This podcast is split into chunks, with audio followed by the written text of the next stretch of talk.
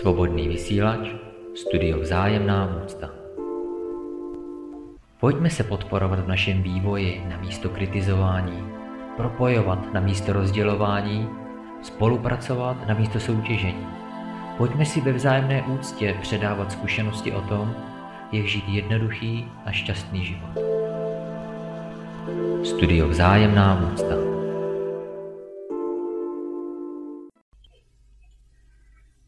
Moucta všem. Srdečně vítám posluchače svobodného vysílače od dnešního pořadu studia Vzájemná úcta. Od mikrofonu vás zberou na zdraví Tomáš Merlin Ježek. Dnešním tématem je ego. Kouzelné to slovíčko. Možná si říkáte, že není o čem dlouze mluvit. Egoista je prostě člověk, který myslí jenom sám na sebe. Ego je teda naše sobectví, a každý by se měl naučit ho v sobě potlačit.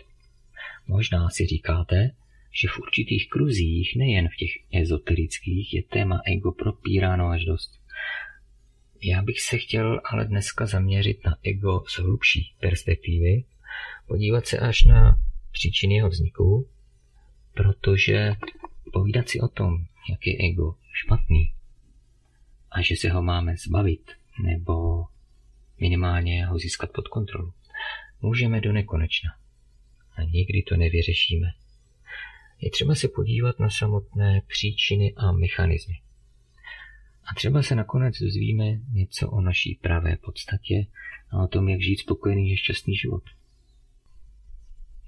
Takový hlubší pohled na ego, který koresponduje i s mojí vlastní zkušeností, nabízí psychoanalýza.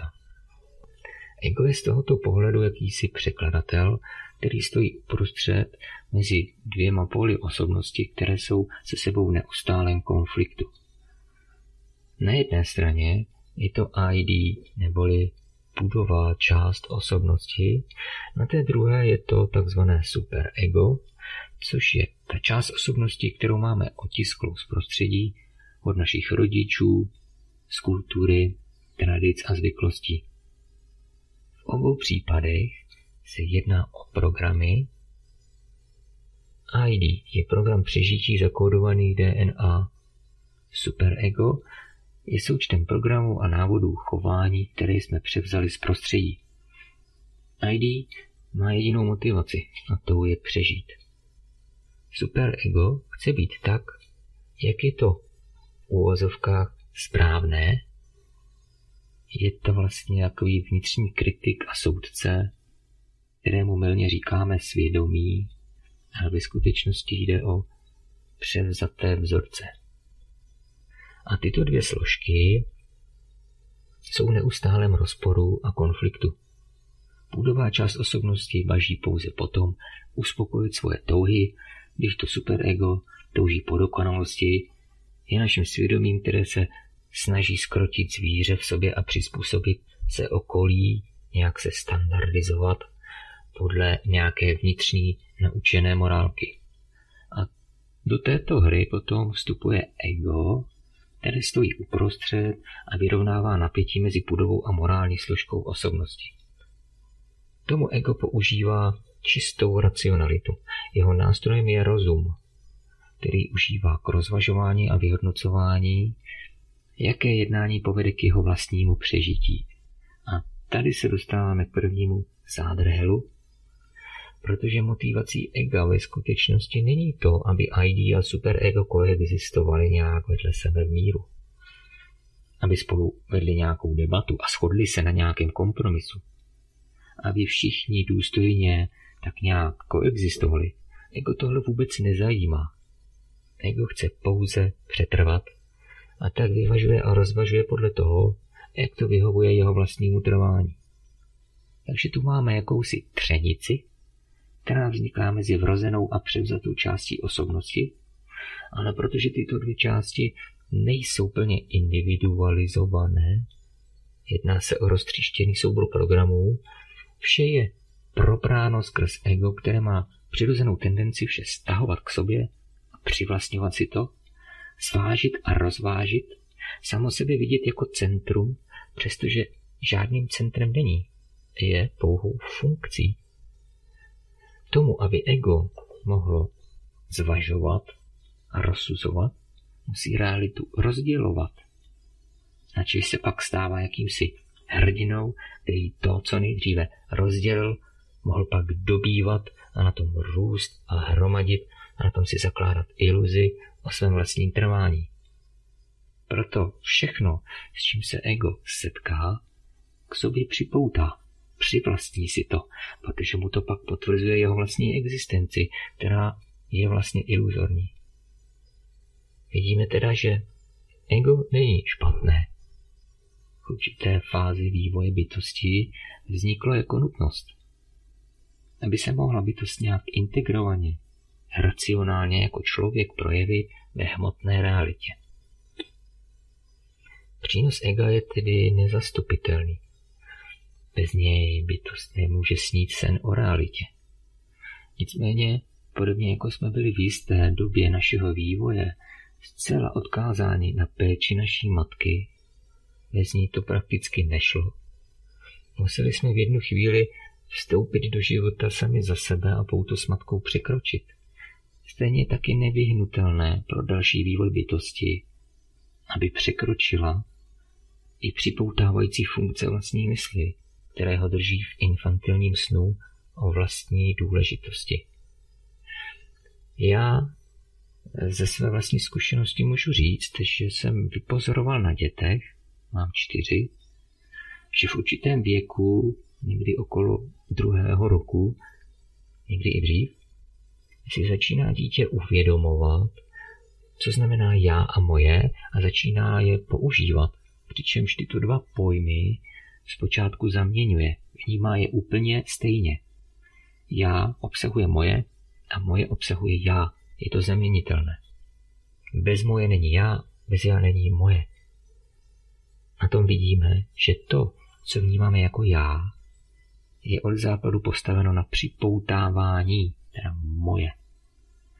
A že jde vlastně o jakousi nadstavbu ega.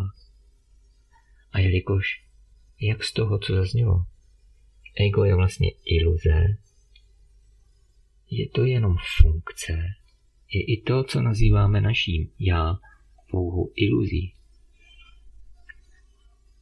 Překročením ega rozhodně není zmíněno zničení nebo potlačení. Ani matku přeci nezničíme. Musíme ji stále ve svém srdci. Ale nejsme k ní připoutáni. Ať už v tom pozitivním slova smyslu, že ji sloužíme, nebo negativním, že máme k ní odpor. Nemáme k ní žádné karmické dluhy, křivdy ani jiné připoutanosti. Dali jsme jí svobodu, čím jsme ji dali i sobě. A s egem je to podobné. Tendence zničit nebo potlačit ego by logicky vycházely opět z ega. Je to opět energie připoutávající, protože jde o odpor něco, co nechceme. Něco, co chceme odstranit. Pokud tedy máme odpor k egu, je to odpor k obrazu, který jsme si v sobě vytvořili. Odpor k něčemu, co ve skutečnosti neexistuje, ale my tomu tímto odporem dáváme smysl k existenci. My to tím odporem vytváříme v naší realitě. Tento odpor samotný je připoutávající tendencí a tedy egem. Je to zacyklené v sobě a dokud to tak je, nemá to řešení. Co s tím? Nic zvláštního. Ego jako takové je jenom naše představa. Je to konstrukce, která vznikla na základě připoutávajících tendencí naší mysli, aby bylo kam a k čemu připoutávat. A dokud mysl chce připoutávat, Musí to být ego. Když mu nebudeme dávat důležitost a když ho nebudeme krmit připoutaností, vyhasne. Jako když do ohně přestanete přikládat polena. Samotná připoutávající tendence tu bude stále. Nevyjaduje aktivní potlačování ani zbrojení proti ní. Lze ji ale překročit, transcendovat a to tím, že ji zvědomím, což není nic jiného než to, co říká nápis nad Delvskou věštírnou. Poznej sám sebe. A zároveň platí, že jediným způsobem, jak se osvobodit od pout, je poznání, přijetí a porozumění zákonu pomíjivosti, před kterým žádná připoutávající tendence neobstojí. Ego před tímto zákonem musí kapitulovat, anebo se před ním skrýt. Nic jiného jí komu nezbyde. Plné realizování zákona pomíjivosti znamená to samé jako překročení ega. Plným porozuměním zákonu pomíjivosti navíc dochází k přerušení kořené utrpení, který spočívá ve frustraci bytosti, která ví, že nic nelze udržet, ale přesto se nedokáže zbavit tendence lpět a toužit po dalších objektech připoutávání. Když to schrnu, tak ego je pouze jakási připoutávající energie, která drží pohromadě složený systém, kterýmu souhrně říkáme osobnost nebo já. Ego ale ve skutečnosti neexistuje. Není to nic konkrétního, na co by se dalo ukázat. Ukázat si můžeme akorát tak na projevy chování, ale na samotné ego ukázat nelze. Ego je tedy souhrnem připoutávajících tendencí lidské mysli a nic víc. Jak už jsem zmínil, jeho role v evoluci bytosti v lidském těle je nezastupitelná. V raném dětství, kdy dochází k rozdělování jednoty, k rozštěpování jedné mysli, působí ego podobně jako černá díra uprostřed galaxie. Svým neustálým připoutáváním, stahováním k sobě samému vytváří dočasnou strukturu obsahu mysli. A to tak, že je prostě poutá ke středu, poutá k sobě samému. Tím, že obsahy mysli drží pohromadě v dočasně stabilní struktuře, zabraňuje tomu, aby se naše mysl rozletěla do všech směrů, aby se stala roztříštěnou a neuchopitelnou. A v tomto smyslu je ego tím Bohem, který dle mýtu vytváří z chaosu řád, vytváří dočasnou strukturu a dočasnou stabilitu. Přínos ega je tedy jak jsem už zmínil, nezastupitelný, má své místo ve vývoji bytosti, které je zvířetem, vývoje bytosti k bytosti, které je od tohoto zvířete svobodná. A můžete si říkat, že jestli neexistuje ego a já je jenom iluze, tak kdo tady k vám hovoří z první osoby? Kdo to tady mluví? Tomáš? Merlin? Ježek? Jaký odštěpek ega nám tu povídá o egu? Jaké ego se tu snaží popřít existenci ega, aby vypadalo lepší než ostatní ega? Nějaké vylepšené duchovní ego? No, to úplně ne. I Budhy Gautami se takto ptali. On jim na to odpověděl. Oblékl jsem si tuto osobnost, abych k vám takto mohl hovořit a říct vám, že to nemá smysl. Takže moje odpověď na otázku, kdo to hovoří, je, že hovoří princip, který přesahuje koncept Tomáš, Merlin, Ježek, koncept tělo, koncept živočišná říše planeta, země, vesmír. Prostě vše v tomto projeveném vesmíru je proces. Je to řetězec příčiny a následků a všechno, co tento projevený vesmír obsahuje, podléhá zákonu pomíjivosti. Když si odmyslím veškerou karmu tohoto projeveného prostoru, protože karma není nic jiného než řetězec příčin a následků, co zbyde? Zbyde pouze tento princip. A přesto že jsem úplně obyčejný člověk se vším, co k tomu patří, tedy i s tím egem, respektive s tou tendencí připoutávat, centralizovat a monopolizovat si projevený svět. Ale dělám to naprosto vědomě, jen v té míře, která je nezbytná a dělám to s motivací vnášet světlo do srdcí všech bytostí. Veškeré připoutávající tendence nad tento rámec jsou nezdravé a vedou k nespokojenosti bytosti a rozpolcenosti, která vede v konečném důsledku k utrpení. A já jsem se rozhodl, že tak toto nechci. Takhle nějak to vnímám z mého úhlu pohledu, jako nenásilné překročení ega. Někdo používá pojem skrocení ega, nazvěte to jak chcete. Třeba zabití ega, i když to není přesné.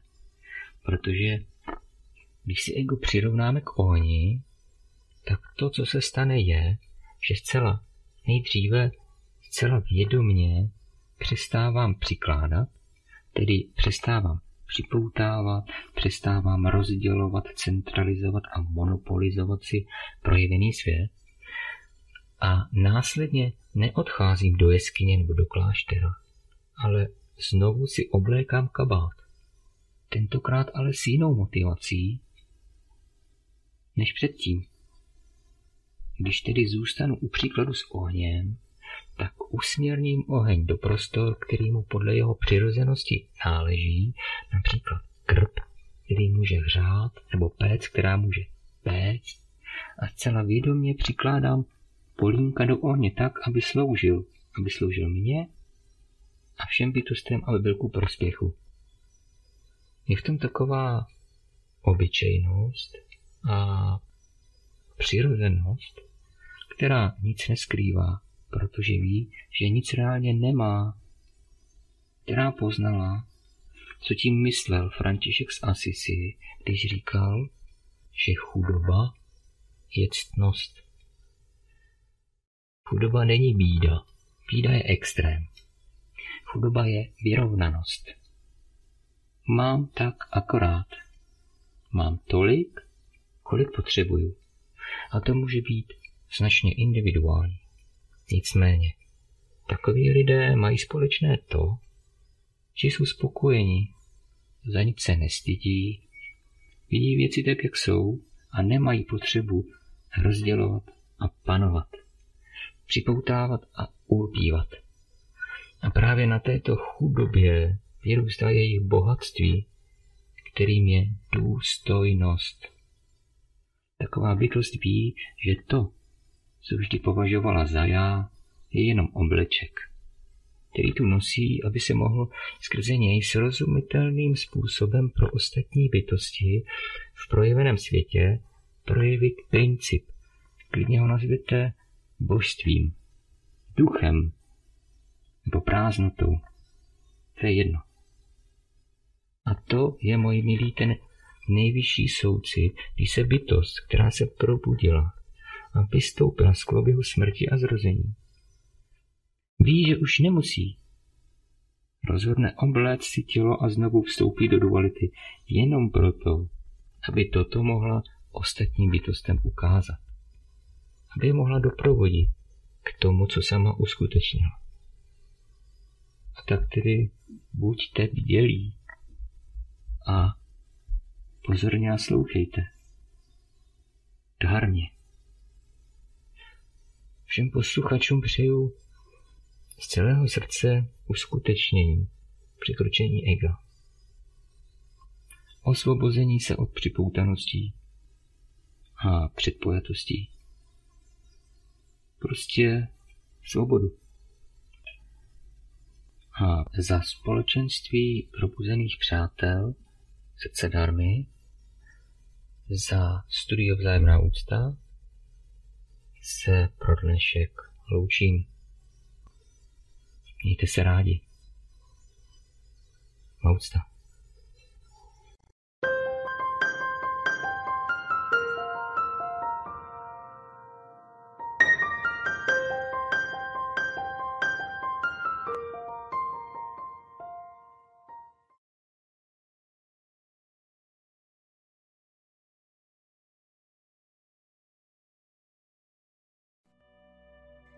Otázka. Lumíre, já bych se tě chtěla zase zeptat na tvůj názor. Co je to podle tebe to, v poslední době tolik probírané ego? Odpověď. Ego je sen o já, které neexistuje, o kterém kdykoliv, kdy sníš, trpíš. Proč? Já rovná se vědomí, které je složeno z chtění. Toto chtění závisí na realizaci chtíče prostřednictvím šesti smyslových bran, pěti smyslů plus myšlení. Kdo chce? Toto já, o kterém sníš. Co chce toto já?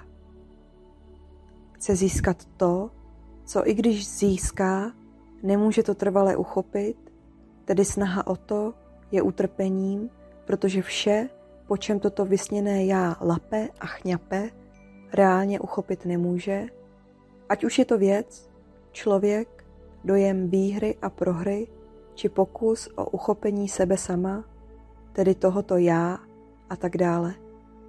Probuzení znamená proniknutí darmy, to jest porozumění vzniku jevů a jejich zániku. Že ve skutečnosti, ať jde o cokoliv, tyto jevy nemají proto, že je nelze uchopit, vypovídající hodnotu.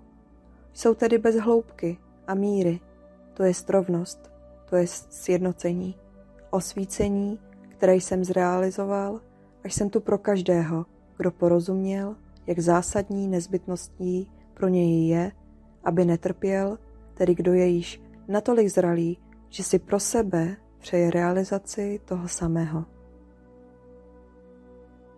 Otázka. Proč se s ním lidstvo rodí a k čemu slouží? Odpověď. Lidé se rodí následkem toho, co okoukali z karmy okolo sebe, to jest v návyku, podobně jako mravenec, který jede ve formě mravence, protože ho nenapadne být krávou, anebo ano, ale ta fantazie je to, co si teprve musí dovolit. Stejně jako je například pro koně náročné, že může mít tělo člověka a tak dále. Podstata na konci všeho ale je, že je to vše bez tak bezvýznamné pachtění se zasnem, který nemá hodnotu, je bez hodnoty, tedy bez smyslu. Lidé se budou rodit ve své nevědomosti, dokud neporozumí tomu, což jsem uvedl, zatím, co jsou zaujati svým snem a sněním. Uniká jim, že je zde možnost z tohoto snu vystoupit, a to realizací osvícení. K tomu účelu Buddha Shakyamuni vyhlásil čtyři vznešené pravdy. V každém, kdo dá jejich realizaci na první místo v žebříčku svých hodnot a tomu vše podřídí, vyvstane poznání konečné moudrosti.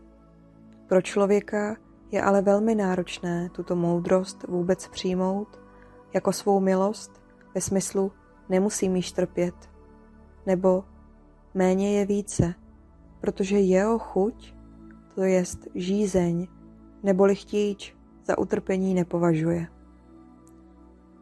Má za to, že se náramně baví, že si to užívá, ale na pozadí té vší zábavy přesto o své nekonečné nespokojenosti neustále ví. Moudrý si ji připouští a realizuje poznání. Hlupák od své frustrace uniká k dalším snům o kráse, k opilosti snem, kdy kocovina na sebe opět nenechá čekat, zrovna tak, jako pod ní přijde noc. Otázka. Myslíš, že stejně jako například strach může mít i nějaké pozitivní vlastnosti, schopnosti, náboj? je naší součástí z nějakého důvodu? Skutečně se ho musíme naprosto nekompromisně zbavit? Nebo s ním najít tu správnou tóninu a přijmout ho jako přirozenou součást? Nebo je to prostě něco, co je nutno porazit? Odpověď. Strach tvoříš ty tím, že si přeješ dávat smysl tomu, co si přeješ uchopit, kdy s ohledem na to, jak se ti to zrovna daří nebo ne, v tobě roste smysl pro strach z toho, jestli se ti toto uchopování, to jest manipulace, daří nebo ne. Tedy strach v sobě takto sama vytváříš, což je tvá podmíněnost, kterou kladeš ty sama na sebe. Tvoje arogance k sobě samé spočívá v tom, že si odmítáš vůbec připustit, že ať se ti to povede nebo ne, s ohledem na to, že vše pomíjí, je to bez tak jedno. Ty jsi ale ochotná se pro toto jedno klidně trápit, že se ti nedaří, nebo jásat, že se ti to povedlo. Což jsou dva extrémy, mezi kterými prohání spící člověk sebe sama byčem kole utrpení samsára. Sebekázeň není nic vznešeného pro toho, kdo zatím nerozumí tomu, proč by se jí měl věnovat, ve smyslu utrpení nemusím podstupovat, pokud skrotím sebe sama. A naopak. Tedy proto, že vše je bez smyslu, nemá smysl ani strach, jelikož ty ho, jak již zhora uvedeno, odvozuješ od toho, co smysl nemá. Strach je tedy bez náboje. Otázka. A pokud si názoru, že je nutno ho porazit a tudíž nad ním vyhrát, musíš se s ním tedy utkat, bojovat. A to tady bojuješ proti sobě nebo jiným? Proč to potřebuješ dokázat? A komu? Odpověď. Toto vychází z tvého utrpení, ze kterého odvozuješ, jak to mám já. Kladeš takto dle své vlastní předpojatosti otázky, kdy tomu, kdo si nepřeje vidět situaci, jak se mu zlíbí, vidí nezaujatě tvou motivaci. Krásně si začala, abys zahrála zájem a nakonec se vyklubalo pohrdání, jak k sobě, tak na venek. Chceš mě dostat, tak, jako chtějí ti, kteří neví, že není možné někoho někam dostávat, ani nikoho nachytávat. Nemáš jen zrealizováno, že už tvůj záměr porazit je tvou porážkou sebe sama. Je jedno, jak zvrácený je a jak je překroutíš, abys vypadala pěkně. Na venek je to maska, je to tvůj zlozvyk. Za ním je tvůj strach, který nemá náboj.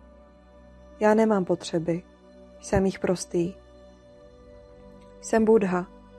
Toto je mé poslední zrození, proto si mohu dovolit ti v tvém zájmu vše osvětlit. Má motivace je, udělám to, protože mohu. Tvá motivace je, mám potřebu se předvádět, kdy ten, kdo může, nemusí, je bezúhoný. Ty to však říct, jak sama dobře víš, říct nemůžeš. Buď moudrá a pouč se jedině kvůli sobě, nebo si dál hraj na svou zacyklenost, mě to nevadí, já svou úlohu vykonal. A dokud jsem fyzicky zde, mohu prostými a obyčejnými prostředky ukázat těm, kteří jsou upřímní a upřímně stojí sami o sebe, jak zrealizovat to, co jsem zrealizoval já sám. Na to k sobě však musíš rozvinout skutečnou pokoru, skutečnou sebelásku, nestrojenou přetvářku, která hledá stále to výjimečné a ke své nespokojenosti stále nachází přetvářku, kterou obluzuje jedině sebe sama. Lumír Láska, Buddha Maitreya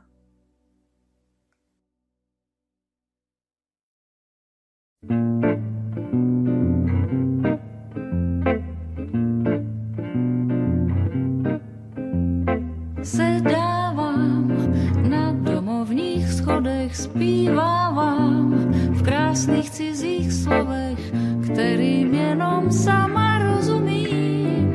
Z komínu stoupá dým, stíny jdou, stíny nebem táhnou, stíny jdou, do mých strun mi sáhnou, ke všem písním zapomenutým.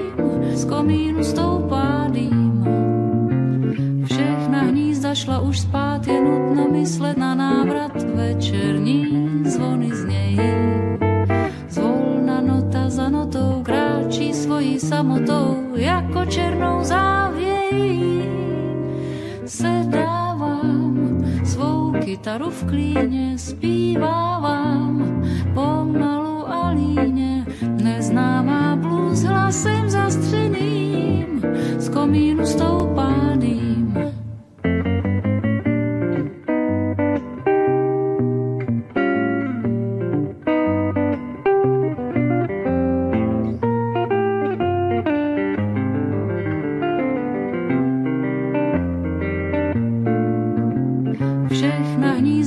Už spát, je nutno myslet na návrat. Večerní zvony znějí.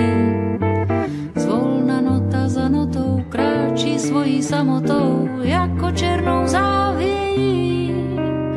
Sedávám svou kytaru v klíně, zpívávám pomalu a líně. Neznámá blues hlasem zastřeným,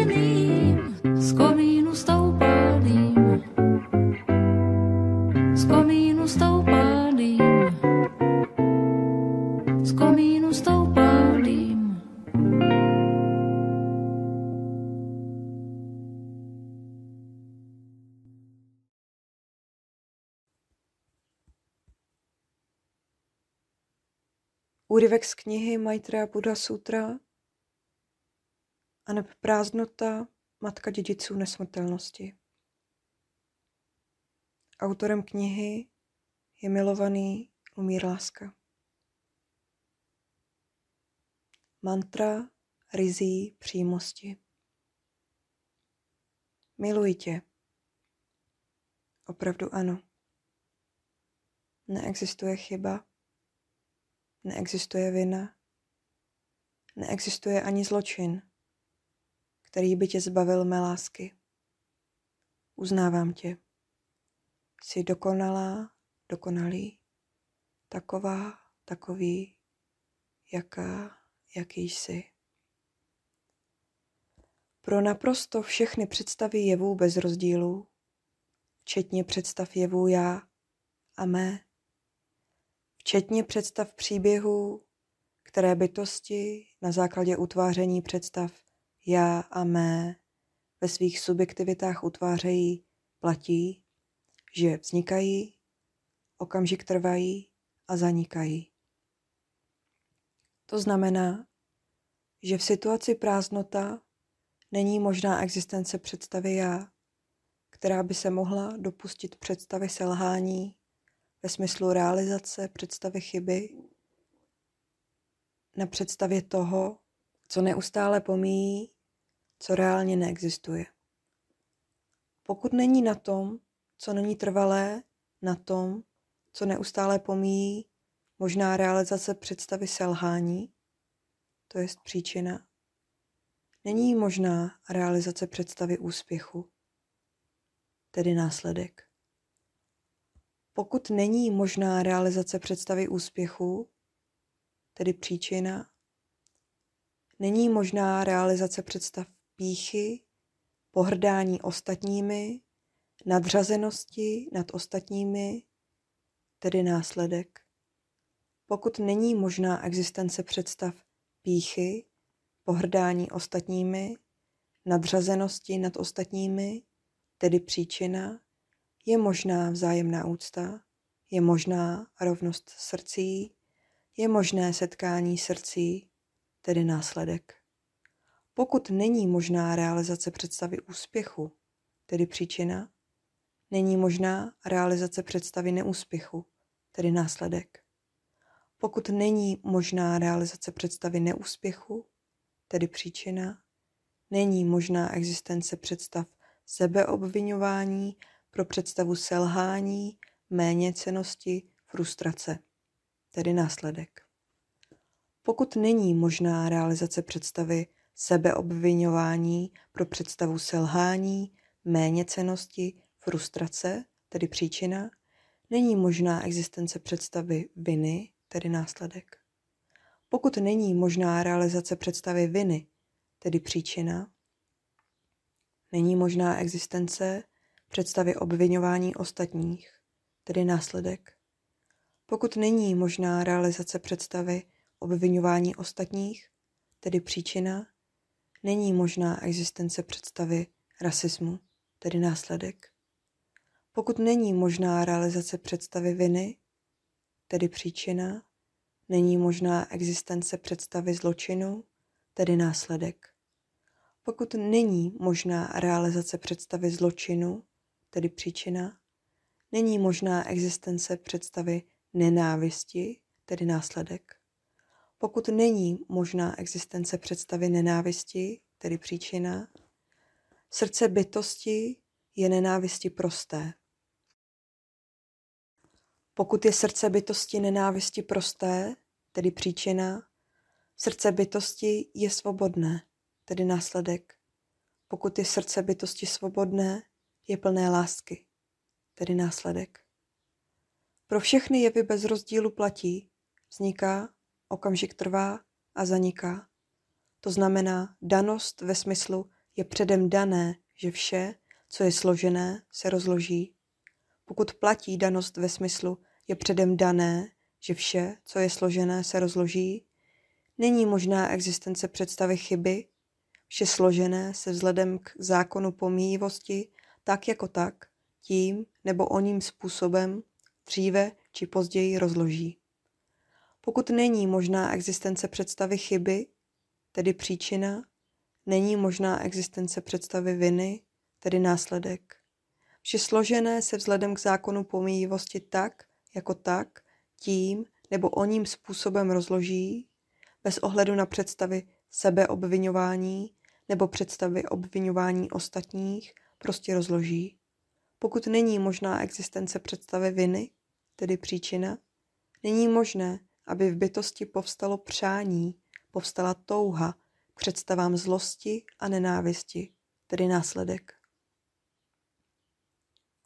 Pokud není možné, aby v bytosti povstalo přání, povstala touha k představám zlosti a nenávisti, tedy příčina, není možné, aby v bytosti povstalo přání, povstala touha k představě msty, tedy následek. Pokud není možné, aby v bytosti povstalo přání, povstala touha k představě msty, tedy příčina, není možné, aby v bytosti povstalo přání, povstala touha k představě zločinu, tedy následek. Taková bytost, která nevědomosti, to jest neznalost matice univerzálního zákona V vzniká plus OT okamžik trvá plus Z zaniká rovná se nula, nepodléhá, nepodléhá představě duality. Taková bytost, která nepodléhá představě duality, tedy příčina, nepodléhá touze utvářet představu já. Taková bytost, která nepodléhá touze utvářet představu já, tedy příčina, nepodléhá touze utvářet představy mé, tedy následek. Taková bytost, která nepodléhá touze utvářet představy já a mé, tedy příčina, nepodléhá subjektivní touze utvářet představy dobra a zla, tedy následek. A jak hluboká nevědomost konkrétní bytosti je, na tak extrémních představách dobra a zla bytost závisí, takovým podléhá. Taková bytost, která nepodléhá touze utvářet představy dobra a zla, tedy příčina, nepodléhá touze utvářet představy míru a války, tedy následek. Taková bytost, která nepodléhá touze utvářet představy míru a války, tedy příčina, nepodléhá touze jako takové, nachází se nad těmito představami, nepodléhá uskutečňování dalšího utrpení, další utrpení nepodstupuje, tedy následek. Proto Buddha praví, neutvořeným vyznamenávají se vznešení. Význam mantry Správné porozumění významu mantry slouží k porozumění povaze vlastního světského utrpení bytostí, to jest k soucitu se sebou samým. Na základě tohoto porozumění Mantra slouží k rozvíjení porozumění utrpení všech ostatních trpících bytostí, to jest k soucitu se všemi ostatními bytostmi. Na základě rozvíjení tohoto porozumění mantra slouží k porozumění bezvýznamnosti způsobování utrpení sobě i ostatním trpícím bytostem. Na základě rozvíjení tohoto porozumění mantra slouží k ukončení vlastního utrpení. Na základě rozvíjení tohoto porozumění mantra slouží k cestě na vrchol vlastního vysvobození od utrpení. Na základě rozvíjení tohoto porozumění mantra slouží k vysvobození všech ostatních trpících bytostí.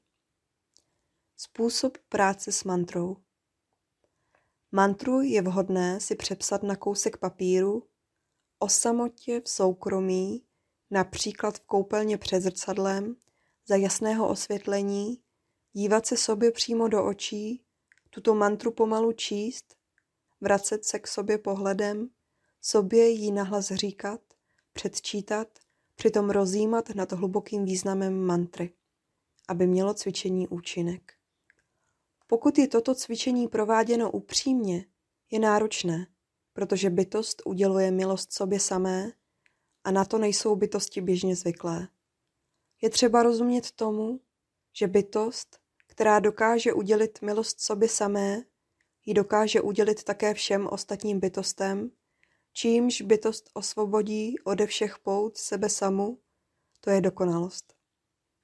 Při tomto cvičení se právě děje udělování milosti té bytosti, která mantru s jejím porozuměním sobě předčítá, ale současně se tak děje i bytostem ostatním. Bytost může registrovat, že jí během tohoto cvičení na mysl přijdou bytosti. V takové situaci má být mantra opět za současného rozjímání nad jejím hlubokým významem odříkávána přímo těmto bytostem a poté se bytost vrací s cvičením opět k sobě samé. Pokud je cvičení prováděno upřímně, probíhají různé katarze, například představy o trapnosti tohoto cvičení, katarze smíchu, pláče a tak podobně. Tím vším je třeba projít, ať je to cokoliv, do stavu přirozenosti. Jednotlivá cvičení je třeba provádět do té doby, dokud bytost není přesvědčena o tom, že to, co sobě samé s plným porozuměním významu říká, myslí upřímně a bytost o tomto nepochybuje. Je dobré necvičit s úsilím zaměřeným na výkon a výsledek, to jest na sílu. To není přirozené. Je dobré si odpočinout a ke cvičení se vrátit každý den ráno, každý den večer a pokud možno také během dne. S mantrou je možné pracovat tolikrát, kolikrát se bytost během dne přeje, tak, jak je to bytosti přirozené. Je dobré se mantru naučit z paměti a tuto si v mysli během dne vykládat. Když je bytost v tomto již pevná, může ji v mysli vykládat také bytosti, která jí právě na mysl přišla. Nebo bytosti, se kterou právě fyzicky hovoří, nebo bytosti, kterou právě míjí na své pouti všední realitou. Toto cvičení je vhodné provádět minimálně měsíc. Všechny katarze jsou dobrým signálem upřímné práce. Jak bude postupovat udělování milosti bytosti sobě samé do hloubky, bude se měnit vyzařování bytosti, vše okolo bytosti, která si milost uděluje, se bude měnit k jejímu prospěchu i ku prospěchu všech ostatních bytostí. Je vhodné všímat si drobných i větších změn v subjektivní realitě bytosti, která se budou dít v následku upřímné práce s mantrou. Tyto je vhodné si zapisovat, z těchto se radovat, jsou motivem pro další upřímnou práci s mantrou. Tak jako k užívání léku, který nemá žádné vedlejší negativní účinky, je vhodné se k tomuto cvičení důsledně vracet tak dlouho, dokud bytost lék užívat potřebuje. Pokud je třeba se po vysazení léku k jeho užívání opět vrátit, bytost to sama rozpozná a sama se začne cvičení opět věnovat. Pro srdce darmy namluvila s láskou a úctou Míša Minaříková.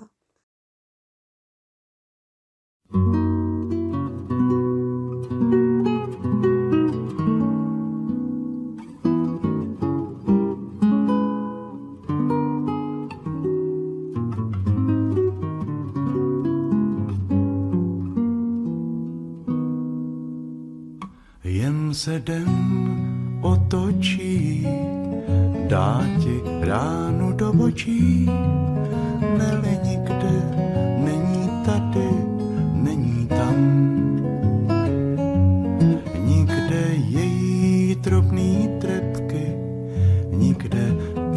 hlas lenivej, jenom proud šeptá jméno, neli krej.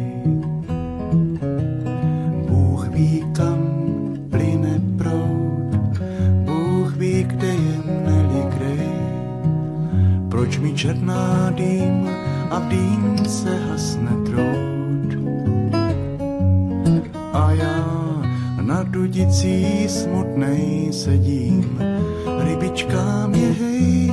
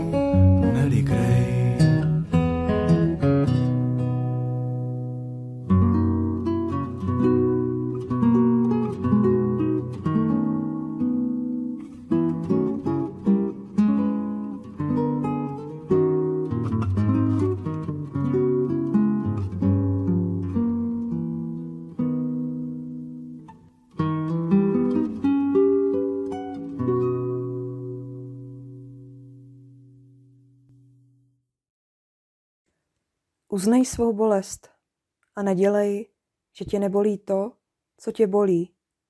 A pokud tě bolí, vyjádři se o tom otevřeně, protože pokud se ti skutečně děje příkoří, nemáš se za co stydět. Stydět se mají ti, kteří se na tobě příkoří dopouštějí. A nejvíce ti, kteří z toho, čeho se na tobě dopouštějí, ještě dělají tvou slabost ve smyslu, že to nevydržíš tak, jak by si oni představovali, že si to nechat líbit máš. Dovol si ozvat se a říct, to stačí. Když to neuděláš, může se ti stát, že si zvykneš a že svou bolest začneš chovat na prsou jako jedovatého hada. Může se stát, že ti tvé mlčení začne vyhovovat.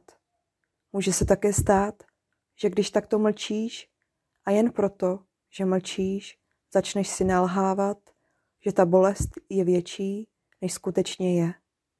Může se stát, že pokud přistupuješ na svou vlastní hru v roli oběti, na své potiché fňukání, já to mám těžký, nebo jsem úžasný, duchovní, ale nikdo mi nerozumí. Vytvoříš prostor, ve kterém mlčíš záměrně, protože ti to vyhovuje, a to jen proto, že se právě stydíš hovořit o své bolesti otevřeně. Když uznáš svou bolest a začneš o ní otevřeně hovořit, stane se, že ji uznáš a tím, že ji uznáš, ji osvítíš a tím, že ji osvítíš, si ji právě nenecháš jen pro sebe. Pro svůj stud, který je strachem z toho se projevit, což je tvá temnota, což je nepřijetí sebe. A kdo za tebe tento stud překoná? Myslíš snad, že to udělají ti, kteří se za svá niterná zranění stydí ještě víc než ty? Ne, protože se za sebe stydí ještě víc než ty. V přetvářce, která je hlubokou bolestí, zautočí na tebe, že pokud tě něco bolí, jsi slabý ty, a tedy nehodný lásky. A máš tedy mlčet, zrovna tak, jak smýšlí o sobě. Kdo ale stojí o takovou sílu? Jen bolaví neurotici, kteří si hrají na ty zdravé, na ty kompetentní. Paradoxem je, že pro některé z nich budeš inspirací, protože jsi to dovolil a začnou hovořit také otevřeně. A ti nejvíce zraněný, a ti nejvíce zranění, a tedy ti nejvíce útoční, přijdou jako poslední a jak rádi.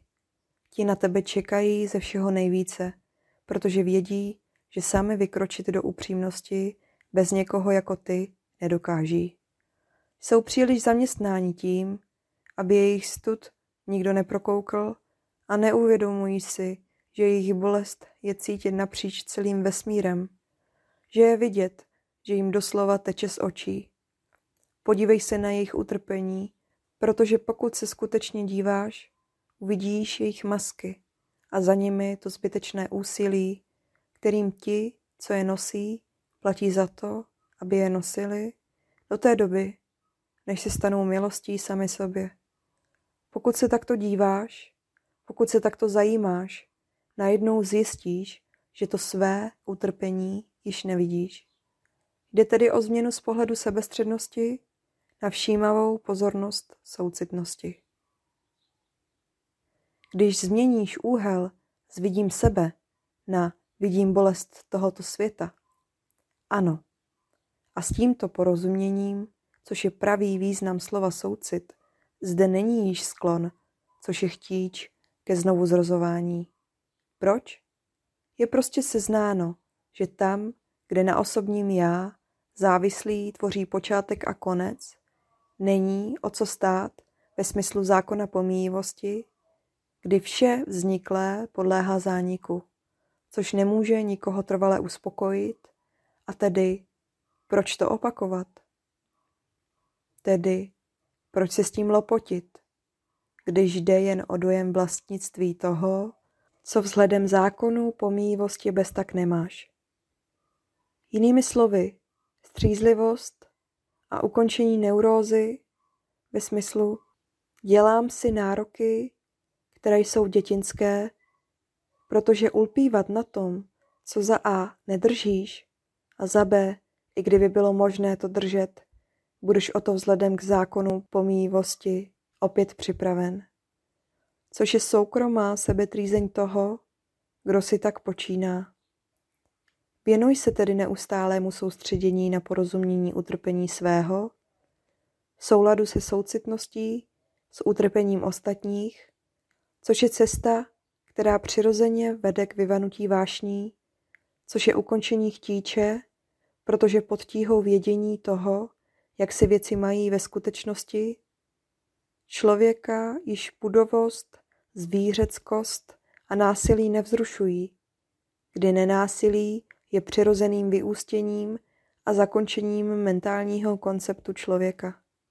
S tímto porozuměním přichází rovněž ukončení cyklu světa ve smyslu přesahu hmoty. Lumír Láska, Buddha Maitreya. Pro srdce darmy namluvila s láskou a úctou Míša Minaříková.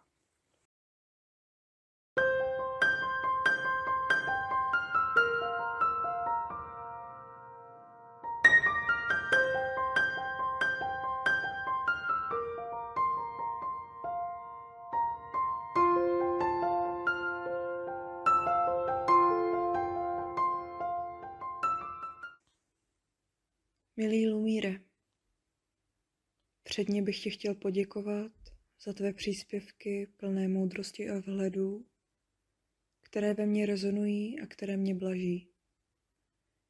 Cítím se však zmatený. Sleduji učení Advaity, tak, jak je podává Moji, Osho, Marcelka z hor, Rupert Spira, Adeshanty a tak dále. Prohlédnutí povahy skutečnosti, taková jaká je, přímo, te, přímo teď a tady. Prohlédnutí marnosti veškerého snažení v podobě jakékoliv cesty, uvolnění se do bezčasé přítomnosti, do věčnosti. Uvolnění se pro tvoření. Viděl jsem odkaz na Mojiho video také na stránce Srdce Darmy. Cesta Srdce Darmy je však založena na praxi a možná značné disciplíně, úsilí Nebo tomu špatně rozumím? Mám v sobě puzení se do něčeho pustit, konečně začít žít mnohem životněji, konfrontovat se se svými strachy, přestat lpět na pohodlí a jistotách. Více pro tu cestu udělat. Nevím však, není-li to uvažování jen rafinovaným odvedením pozornosti nějaké gymnastice mysli, k dalšímu úniku před sebou, a zda bych neměl toto chtění spíše rozpouštět v přítomnosti a pozorovat a dovolit si cítit, cokoliv přijde bez ovlivňování. A to včetně o něch tužeb. Klást si otázku, jsou tu tužby, ale kdo touží? Mohl bych tě požádat o komentář? Jeden z nových příspěvků zde uvádí tvůj citát. Přejte si absolutní osvobození v tomto jediném životě a pod tím uvedený komentář Přání samotné je formou svázání. To je moje dilema. Drahý příteli, děkuji ti za vše, co pro sebe i všechny ostatní ve smyslu zájmu o poznání děláš. Protože všechno, čemu porozumíme pro sebe, tomu porozumíme také pro všechny ostatní bytosti. Všimni si, že hovoříš o rafinovaném odvedení pozornosti k nějaké gymnastice mysli, zatímco tvůj dotaz je právě rafinovaným odvedením pozornosti k nějaké gymnastice mysli. Sklon k tomuto druhu planého filozofování je únik, který je nazýván zbytečná řeč, neboli řeč nadbytečná. To je taková, která je plochá, která tě nevede ke skutečné podstatě, do hloubky k jejímu jádru. Je to řeč, o které víš, že ti ve skutečnosti k ničemu není. Tobě přeci jde o takovou řeč, která ti umožní uskutečnit hlubší duchovní zkušenost, než jakou máš doposud. Navrhuji ti proto, aby ses rozhodl v sobě sklony k řeči zbytečné jednou provždy utnout, aby sám se sebou nehrál tyto kruté hry, které tě na světlo poznání nevyvedou. Buď k sobě ale současně také laskavý a všimni si toho, že bez toho, aby sám se sebou takto rozmlouval, by nebylo možné, aby se duchovně rozvíjel. Tedy se na sebe proto nezlob, to by ti bylo jen překážkou. Život je mnohem prostší než složitá filozofie. Skutečná duchovní praxe každého jednotlivce, který sám sebe miluje natolik, aby za sebe převzal odpovědnost, což za něj nikdo jiný učinit nemůže, směřuje z těžkopádného subjektivního zakoušení reality do takového zakoušení reality, které je od těžkopádnosti osvobozené. Jediná možnost, a proto také jediná skutečná duchovní praxe, jak toho ve své vlastní subjektivitě docílit, je absolutní zřeknutí se zasahování do práv a svobod svých bližních, s čímž přirozeně souvisí také to, že svým bližním dáváš pouze takové sliby, které chceš skutečně dodržet, ne jiné. Tedy to, co čestně nabízíš, z tebe činí bytost důvěryhodnou a dle toho se také zlepšuje kvalita tvých vztahů a naopak, s čímž naprosto přirozeně souvisí tvé subjektivní zakoušení reality. Tuto praxi je vhodné vyvážit sebedotazováním ve smyslu, co pro mne samotného znamená vše, co říká Buddha. Život tedy není složitý, život je prostý a jednoduchý. Je spíše o odnaučování se složitého, kterým člověk překáží a škodí sám sobě. Ale k tomu je opět paradoxně potřeba tvého úsilí, tedy paradoxně touhy po této kvalitě čistoty, touhy po své vlastní houževnatosti, protože pouze houževnaté a v tomto ohledu odhodlané bytosti, kterým na sobě skutečně záleží, se na takovou cestu ve svém vlastním zájmu vydají. Ostatní bytosti, které takové úsilí nevyvinou, budou usínat na svých dočasných světských zájmech a pokud budou, budou se také přirozeně opakovaně rodit v kole zrození a smrti samsára a přidružených stavech, bez jistoty, že se opět setkají s budhou, bez jistoty, že se jim bude některý z budhů všech časů věnovat, aby jim poskytl odpověď na jejich utrpení. Když tomu porozumíš, pak ve svém životě naprosto přirozeně, bez zvláštních spekulací a tedy zvláštního úsilí, odkládáš to, co pro sebe samého rozpoznáváš, již jako neprospěšné a současně nabízíš porozumění, skutečný soucit všem bytostem, které dosud tomu, čemu si porozuměl ty, neporozuměli. Čím více se takto namáháš a usiluješ, tím více se ti toto zpočátku na změnu sebe samého náročné úsilí stává přirozenější a čím více se ti přirozenější stává, tím více je ti radostí, ve které už žádné zvláštní úsilí nespatřuješ, jednoduše proto, že se tato radost stala tvou přirozenou vlastností, které již není třeba nějakým zvláštním způsobem dosahovat. Tento stav se nazývá štěstí.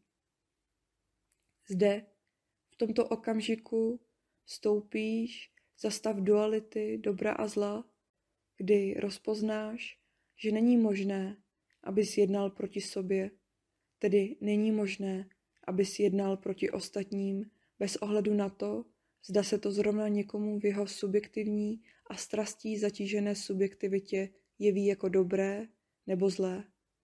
Kdy z úrovně této tvé realizace uskutečníš svou vlastní jistotu o tvé vlastní čistotě. V této praxi je tedy třeba vyvíjet úsilí na objevování možností, které nejsou na úsilí závislé. To je paradox. V tomto okamžiku již nejednáš účelově, abys dosáhl nějakého zvláštního světského cíle, na tom ti nezáleží.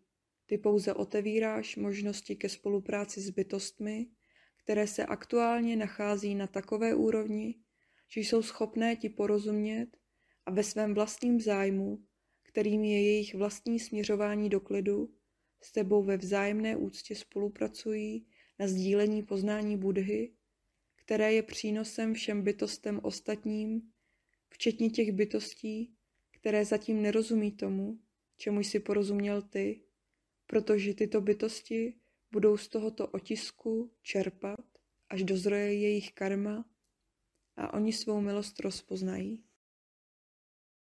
Tedy tobě jde o to, aby se zvěnoval všemu, co ti dává smysl a význam do okamžiku, než to všechno svůj smysl a význam ztratí.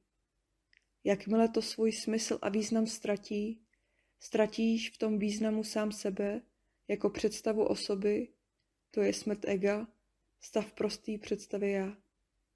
Konečné mentální osvobození od všech psychofyzických překážek a nečistot tvé subjektivity, což je cílem každé skutečné duchovní praxe, která se neobejde bez toho, abys do ní investoval svou vlastní upřímnost ve smyslu tvé vlastní ochoty k sebelásce.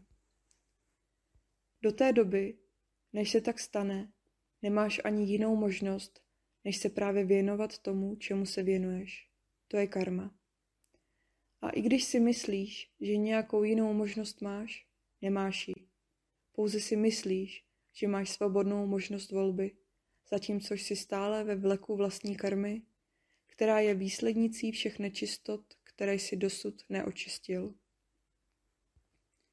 Tedy ideální výchozí stav pro každou jedinou bytost, která si přeje své vlastní vysvobození z vleku karmy je, že si přeje to, co je pro ní i pro všechny ostatní bytosti prospěšné v takovém rozsahu, ve kterém je aktuálně schopná tomu porozumět a současně by měla být taková bytost otevřená stejně tak jako ty, aby se nestyděla a nebála se ve svém vlastním zájmu dotazovat, aby se mohla nadále duchovně rozvíjet a evolučně vyvíjet.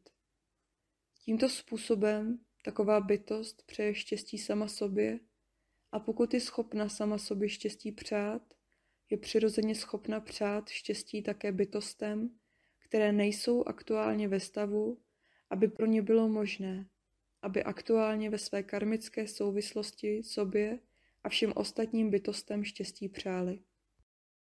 Tento způsob přání je rozvíjení soucitu k sobě i ke všem ostatním bytostem a protože ti tato praxe osvobozuje od subjektivního utrpení, říkám, že soucit je brána osvícení. Proto jde také o jediný možný způsob světského přání, který je ti důstojný. Všechna ostatní přání jsou zavádějící a vedou nás cestí do snu jménem samsára, ve kterém se s tebou v mentálním slova smyslu utrhne břeh, což vede do nízkých psychopatologických mentálních stavů zakoušení těžkopádné karmy. Zjednodušeně říkám, že ideální je, když přeješ všechno všem bez ohledu na to, jestli se ti toho dostává nebo ne, proto, že toto tvé rozpoložení je stavem tvé vlastní mentální svobody, kterou ti nevynahradí nic z toho, co tento dočasný svět nabízí. Vyzkoušej to nyní, okamžitě, teď hned. A z tohoto svého stanoviště se rozhlídni na utrpení všech bytostí, které se v tomto stanovišti aktuálně nenacházejí proto, že se této duchovní praxi nevěnují. To, co vidíš, je utrpení. Proto je vše, co nesouvisí s takovou praxí zavádějící, protože z toho povstává nespokojenost, utrpení a tedy strast pro tebe i všechny ostatní. Tedy bez ohledu na to, zda jde o Advaitu, Mojiho, Oša, Marcelku z hor, Ruperta Spiru, Adishantyho, mne a tak dále. Vezmi si z učení každého, co pro sebe právě považuješ za prospěšné a současně se uč rozpoznávat to, co za prospěšné již nepovažuješ a to také jako neprospěšné ze své praxe přirozeně odkládej a vynechávej. Vše, čemu je podle mě třeba porozumět, jsem zhrnul do svého hlavního odkazu Maitreya Buddha Sutra a neb prázdnota, matka dědiců nesmrtelnosti. Ať všechny bytosti uskuteční stav Buddha. Lumír láska, Buddha Maitreya.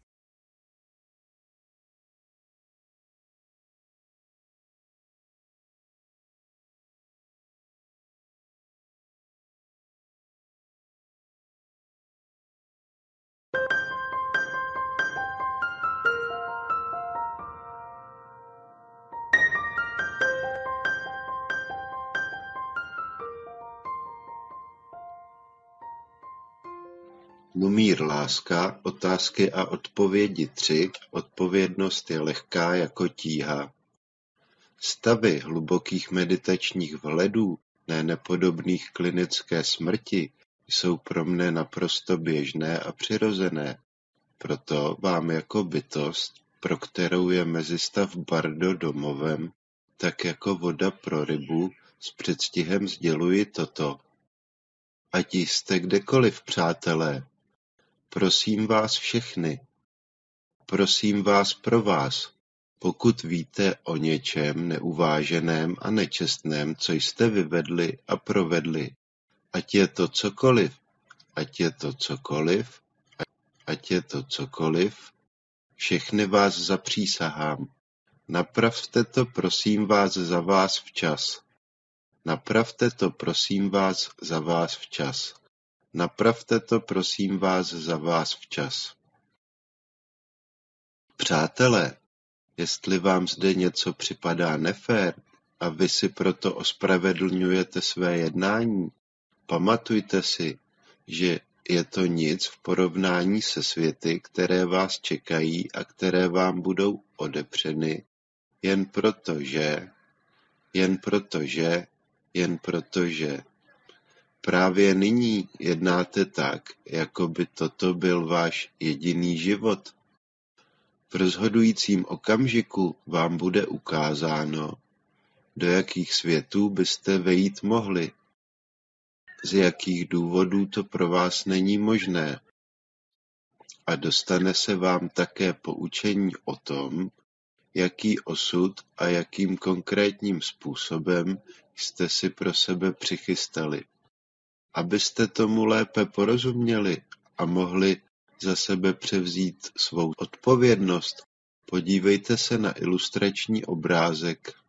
Každá bytost bez výjimky vyzařuje své vlastní informační pole, které je běžnému světskému pohledu skryté, informační pole, ve kterém jsou zapsány všechny záznamy o bytosti a o jejich skutcích. Je to knihovna všeho o vás. Je to doslova cejch o vás. Ať už se jedná o jakoukoliv bytost, toto její vyzařované informační pole je neustále přítomné všude tam, kde se tato bytost právě nachází. Pokud je toto vaše vyzařování kompatibilní s vyzařovanými kvalitami těch či oněch budhovských oblastí, budhovská pole, splňujete kritéria proto, abyste do těchto budhovských oblastí mohli uskutečnit vejítí.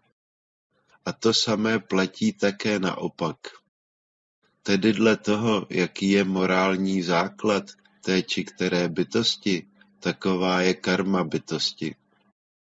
Jak pravdivé je toto vyzařování, taková je odměna na onom světě. Žádná z bytostí nemůže obelhat Boha. Abyste tomu lépe porozuměli a mohli za sebe převzít svou odpovědnost, představte si mezistav Bardo tak, jako byste si první školní den ve třídě prdli. A ten prd strašlivě smrděl. A každý věděl, že jste to byli vy. V přítomnosti vysoce inteligentních bytostí, jako jsou budhové, jste neustále nazí. Budete to proto vy sami, kdo si proto, co si nese, proto, co je třeba očistit, budete připadat trapní, nedůstojní a nehodní přítomnosti vysokých bytostí, protože vy sami v jejich přítomnosti uznáte, jak na tom jste, aniž by vás k tomu někdo nutil. Soudit se budete tak jako vždy vy sami, proto vám všem říkám, že když spíte, bdíte, neustále bdíte, jste neustále přítomní všemu. Jen tak si hrajete na to, že sníte o tom, že sníte, že jdete spát, že se právě věnujete aktivitě spánku, že něco významného děláte. Přitom je to všechno jenom zkouška. Je to hra ve školce jménem Tento svět. Je to hra na to, že se něčemu věnujete, ale ve skutečnosti za oponou nic. Pokud v této hře jménem Tento svět skočíte na špek a zradíte nebo podvedete svého bližního pro věci, které neustále pomíjí a proto nemají reálnou hodnotu, strašlivě a hrozivě podvedete jedině sami sebe. Pamatujte si, že ať třeba myslíte, že to nějak vymyslíte, že ať se něčím povrchně zaměstnáváte nebo ne, neustále máte namířeno do svého hrobu, neustále tam směřujete, neuděláte s tím nic. Situace je tekoucí. Je jako lavina, která vám ujíždí pod nohama. Nezastavitelná jako jezdící schody, které miluje má dcera a přece stále na jediném místě stojící. A vy všichni si ubližujete o to víc, oč víc se pokoušíte vyhnout se svým vlastním mentálním odporem tomu, čemu je nemožné vyhnout se, tomu, co se dít bude, ať už se tomu vyhýbáte, nebo se tomu nevyhýbáte. Bez ohledu na to, zda se tomu vyhýbáte, nebo se tomu nevyhýbáte. Porozumějte, že tomuto zákonu je jedno, jestli obvinujete ostatní z toho, že jsou na tom lépe než vy, nebo je neobvinujete. Porozumějte, že neznalost zákona vás neomlouvá.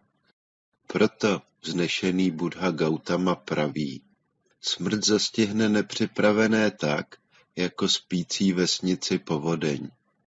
A říká vám tím, abyste prohlédli, že to všechno, co se jeví jako důležité, není ve skutečnosti důležité vůbec, že mnohem důležitější jste vy v tom smyslu, jak čisté máte vztahy se svými bližními.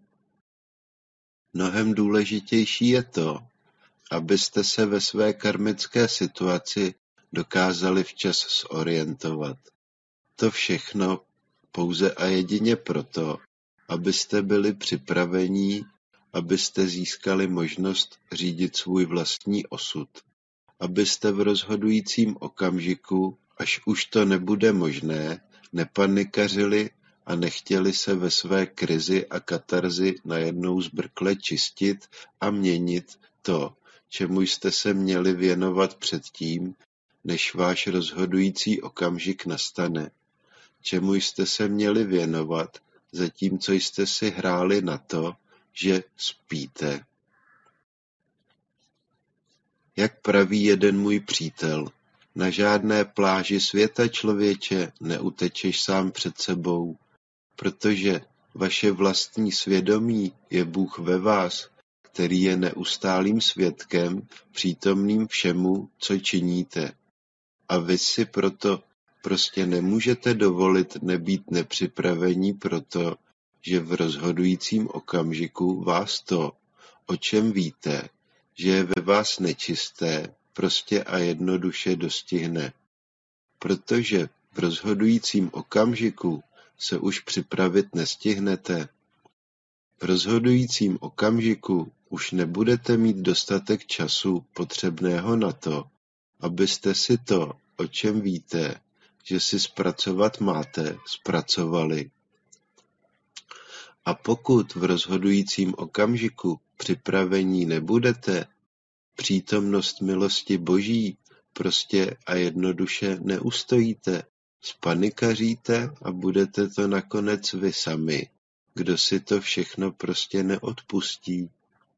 Aniž by vám k této vlastní sebedestrukci kdokoliv pomáhal, nebo vám snad přál něco špatného.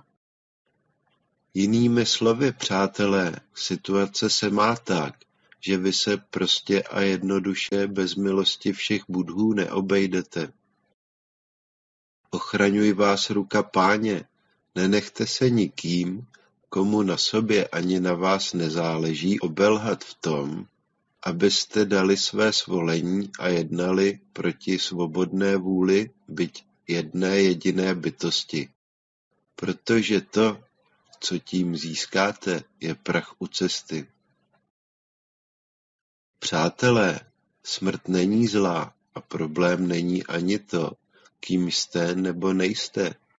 Jsou zde ale jisté meze, které si prostě nemůžete dovolit překročit. Nyní vám to včas říkám. To proto, aby byla i pro vás smrt milostivá. Nechoďte pak za mnou a neříkejte, že jsem vám to včas neříkal, protože já s vámi tu zkušenost, kdy si za mnou stěžovat chodíte, mám. Přeji vám jen ty šťastné volby a blahovolné přátele, které vás vedou ke světlu, ne naopak. S láskou a úctou Lumír Láska, Buddha Maitreya Reakce jedna Lumíre, pane Maitreo, se vším, co je řečeno souzním. Mám toto vědomě prožité a od bolesti osvobozené, a tak jen s radostí v srdci a jasným vhledem ke psanému s láskou souhlasím ve všem. Odpověď jedna. Kdo ví, řídí svůj osud, již netápe, je důstojný. Další reakce dva. Svůj osud řídí každý, ať ví či neví. Ten, co neví, je osudem nucen, aby věděl a je karmicky ze své nevědomosti hájen do doby uvědomění. Ten, co již ví, je osudem nucen, aby věděl více. Karmě se ze svého uvědomění přímo zodpovídá. Nemůže však vědět, seč by více chtěl, co mu osud nadělí. Je ve své vědomosti na stejné úrovni vůči nevědomému. To znamená, že chybovat bude i on a posune se jen dalším uvědoměním. Je karma osud? Odpověď dva. Pokud se chceš osvobodit z vleku karmy, to je osudu, je třeba uskutečnit osvícení. Pokud se narodíš a je již předem jasné, že zemřeš, co bys tu chtěl v tom mezičase vymýšlet za chybu? Neexistuje. O chybě můžeš pouze snít. Pokud neexistuje chyba, neexistuje vina. Pokud neexistuje vina, neexistuje zločin. Pokud neexistuje zločin, pak víš, že kdo škodí ostatním, takže jedná proti jejich svobodné vůli, podléhá zločinu, který páchá sám na sobě, protože k sobě poutá bytosti, kterým ubližuje, čímž karmicky zatěžuje sebe sama. Když uskutečníš osvícení, je v podstatě jedno, co ti osud nadělí, protože v absolutním smyslu a významu život nepodojíš, není možné něco získat nebo něco ztratit. Vše je jedna a tatáž zkušenost neustálé pomíjivosti všeho. Když porozumíš, neopakuješ složení já a mé, a pokud opakuješ a vracíš se jako bodhisattva vykládat dharmu, učení Budhy, činíš tak dobrovolně, ne z nevědomosti jen proto, abys ostatním ukázal, že podstupovat koloběh zrození a smrti samsára nemá smysl, nikam to nevede. Osvícení je zjištění, že už si nemusíš přát to, co je beze smyslu. Zde se máš smát. Ano, karma rovná se osud. Buddha je pánem své karmy, to znamená, že má v moci osud svůj i bytostí, na které se zaměří. S láskou a úctou pro vás namluvil Petr Svoboda. Srdce Dharmy 2020 Odpověď Lumíra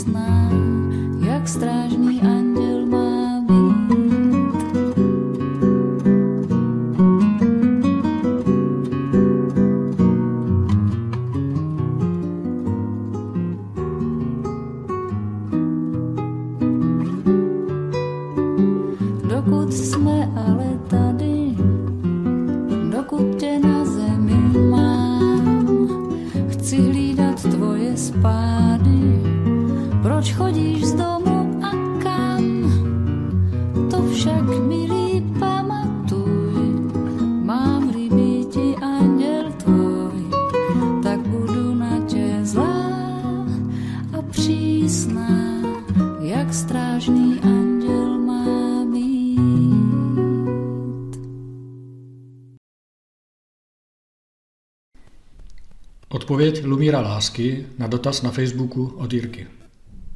Milý Lumíre, děkuji ti za knihu a taky za práci, kterou pro pozvednutí lidí vykonáváš. Poslechl jsem zatím větší část audionahrávky, je to všechno hluboká pravda, hluboká studna, ze které mluvíš. Opravdu důvěřuji, že to vše stačí pojmout. Ale jak? Sleduji učení Eckharta Tolle, Ruperta Spiry, Marcelky Zhor. Každý má svůj osobitý přístup. Já se nyní potýkám s tím, že jsem prošel jungianskou psychoterapii, hydroterapii s vibrančními esencemi a raretama, zajímal jsem se o čakry, Nyní mám v leskelých věcech nepořádek, neboť se některé metody liší a já nemám ta učení pojmutá do takové hloubky, abych byl schopen uvědomit si vždy kontext a správně rozlišit. Nicméně byla objevena kotva. Já, které jsem po několika let po různých pobytech, včetně Indie, hledal, stále jsem hledal a usiloval o nalezení onho já. A myslel jsem přitom, že se musím kam si prokopat do jiné reality a tam bude čekat nirvána. Plný arogance vůči všem, kdo se zabývají svým ubohým světským životem. Nyní jdu s cestou sebeuvědomování a pozorování a nestotožňování. Chtěl bych tě požádat o radu. Mám pocit, že to nejlepší nyní pro další cestu je sebeuvědomovat, pozorovat, nestotožňovat, uvolňovat, napojovat na hlubokou radost bytí. A na druhou stranu příliš další věci nestudovat, nerozmělňovat svou pozornost. Nechat další teorie učení být. Dovolit si na ničem nemakat, neboť jsem člověk s velkými tendencemi k usilování a sebezapření. Mohu tě poprosit byť o krátký komentář? Případně mohu tento příspěvek někam vložit, aby tvá reakce byla pro celou skupinu? Děkuji vřeje, vřele, Jirka. Odpověď Lumíra Lásky. Drahý Jirko, každému, kdo se upřímně namáhá o nalezení odpovědí, také děkuji, protože jednoduše vím, že to, čemu porozumíme jako jedinci pro sebe, tomu porozumíme také pro všechny ostatní bytosti, které se v naší karmické souvislosti právě vyskytují. Tedy ti za tvou drahocenou pozornost, kterou poznání věnuješ, to je za tvou práci, kterou také vykonáváš, ze srdce děkuji. Ano, Jirko, opravdu to stačí jen pojmout. Víš, Jirko, pravda je prostá. A protože je tak prostá, lidem často připadá příliš laciná na to, aby se jí ve vlastním zájmu zabývali. Lidé nevždy rozumí tomu, že se bez pravdy, to je porozumění funkci univerza, neobejdou proto, že pokud se o ně nezajímají, ne- nezávisí na karmické souvislosti a ne sami na sobě. Tedy ten, kdo se opravdu zajímá, ten se zajímá o svou vlastní sebelásku. Zhrnu nyní to podstatné, abys věděl, jak na to, ve smyslu, před čím je třeba se v pokoře k sobě samému sklonit, aby člověk uskutečnil své vlastní osvícení. Poznání vede skrz utrpení. To znamená, že každá z bytostí přirozeně hledá způsob, jak se mít čím dál více lépe, než tomu bylo předtím, ve smyslu míň a míň trpět. Tedy to, co člověka ve skutečnosti vede, není on sám, je to jeho vlastní subjektivní utrpení. Tedy naše vlastní subjektivní utrpení je naším největším učitelem. Princ, princ Shakyamuni se před svým subjektivním utrpením sklonil a vydal se na cestu za poznáním, aby přišel na to, jak se z bludného kruhu utrpení vymanit. Přeskočím, jak princ k poznání došel, protože on jej došel a ty je máš proto nyní k dispozici. Tobě stačí jen přijmout a rozjímat nad ním ve smyslu rozumově uvažovat, zda je to lež nebo ne. A vracet se k tomuto poznání kdykoliv, kdy subjektivně trpíš jakýmkoliv druhem nespokojenosti. První vznešená pravda, kterou princ Shakyamuni po svém probuzení zvaný Buddha Gautama vyhlásil, zní takto. Lidské zrození je utrpení. Druhá vznešená pravda, kterou na toto zjištění navázal, zní Utrpení má svou příčinu. Obě tyto pravdy byly v době historického Budhy známé. Gautama však přišel s revolučním prohlášením, to je třetí vznešenou pravdou. Utrpení je možné ukončit odstraněním jeho příčiny. Buddha Gautama k tomuto vyslovil mnoho, ale v podstatě a ve zkratce – všechny jevy, to je toto tělo, partner, rodiče, přítel, nepřítel, majetek, planeta Země, prostě všechny jevy mají naprosto stejnou kvalitu. Objeví se, okamžik trvají a mizí.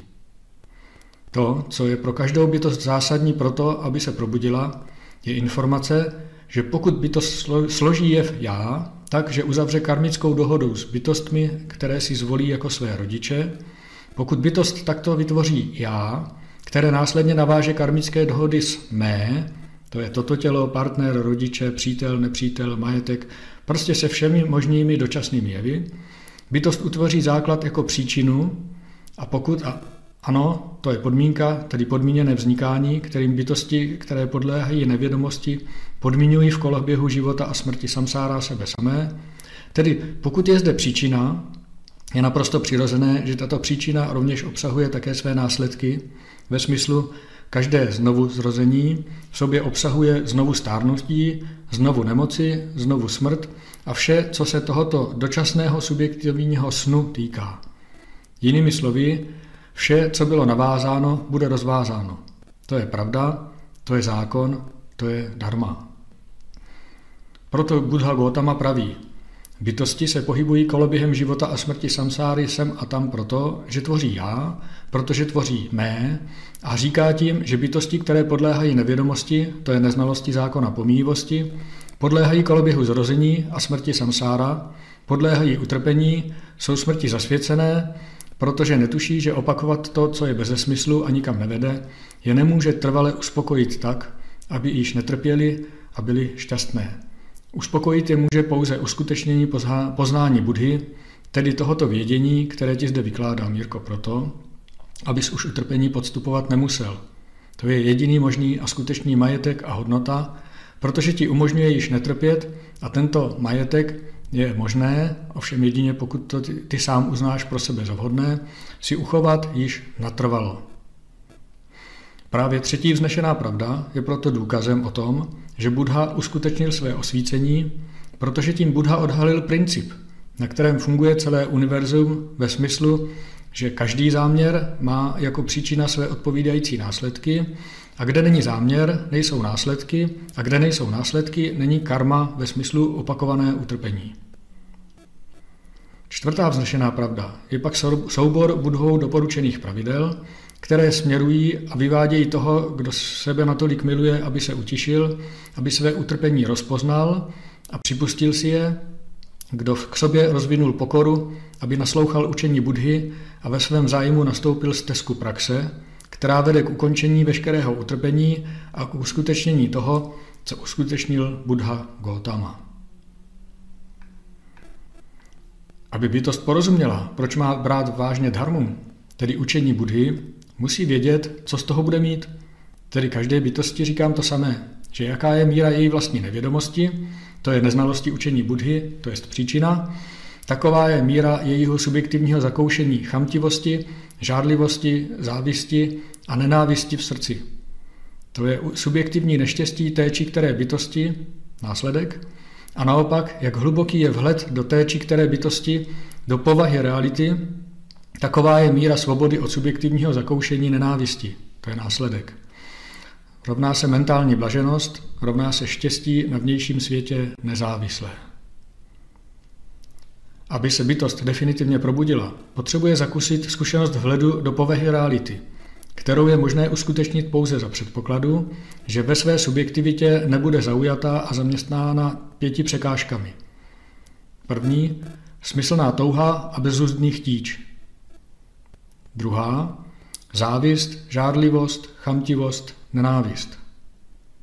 Třetí, nepokoj a výčitky. Čtvrtá, strnulost a malátnost. Pátá, pochybovačnost. Bytost takovou zkušenost zakouší naprosto běžně několikrát během dne, kdy nemyslí na nic ani nic nevnímá. Takovéto zírání do blba nebo například mechanické mytí nádoby a podobně. Ale proto, že bytost neví, že tuto zkušenost zakouší, není možné, aby zaregistrovala svou zkušenost vhledu do povahy reality a na základě právě této zkušenosti uskutečnila své vlastní a nezávislé poznání. Nejsem toto tělo, nejsem tato mysl, nejsem toto vědomí, existují na nich nezávisle a tak dále a tak dále, to znamená, nepodléhám již smrti.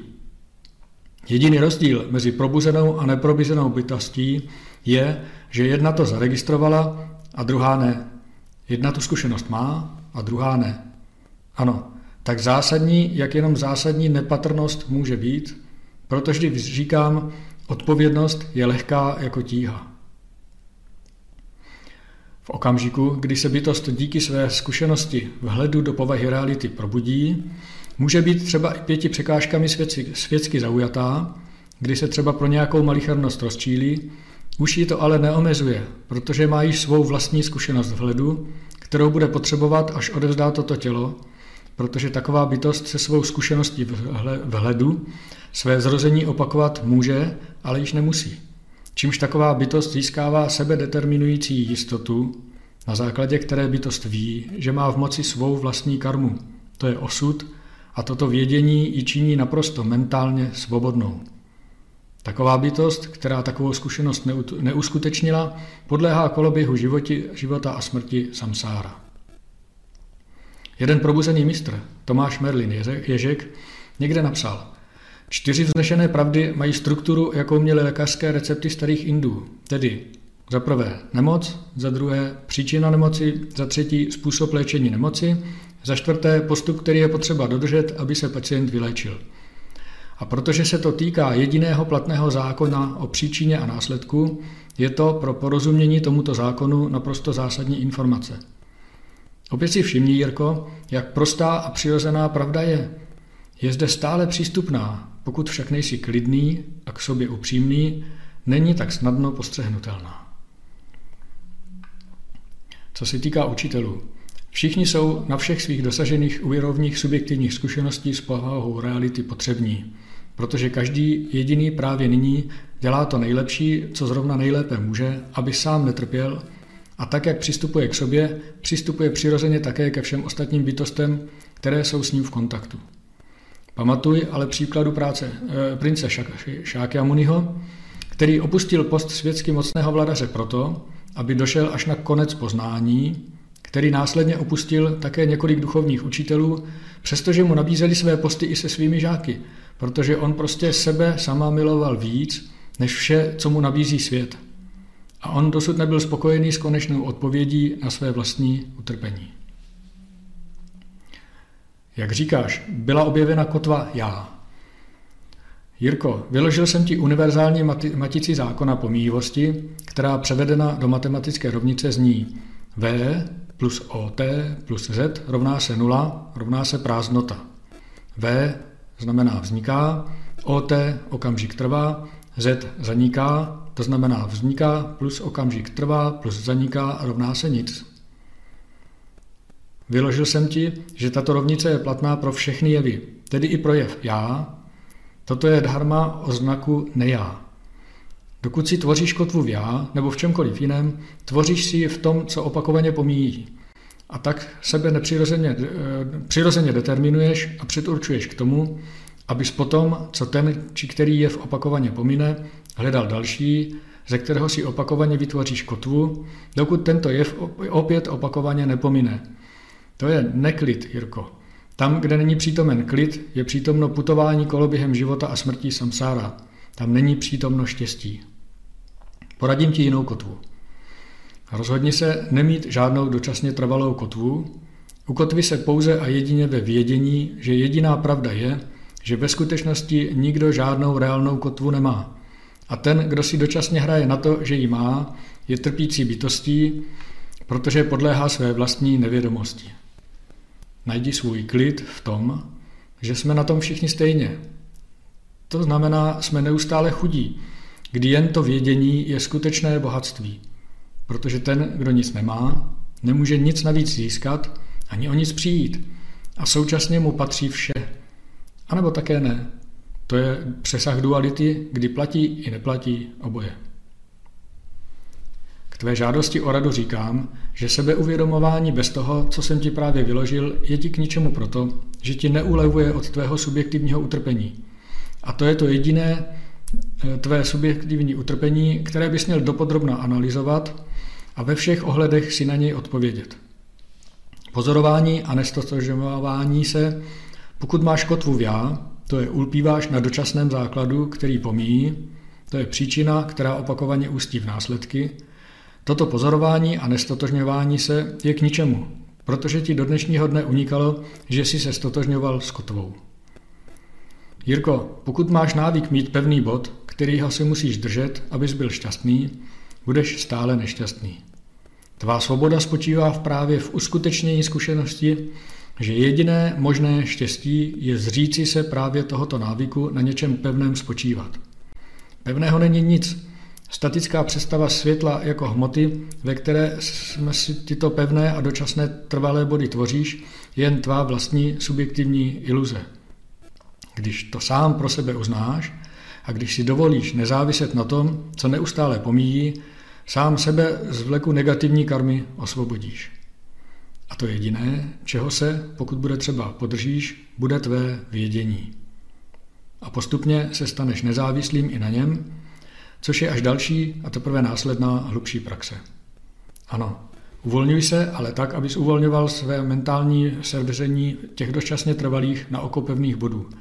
Usmysl se s tím, že realita je prázdnota.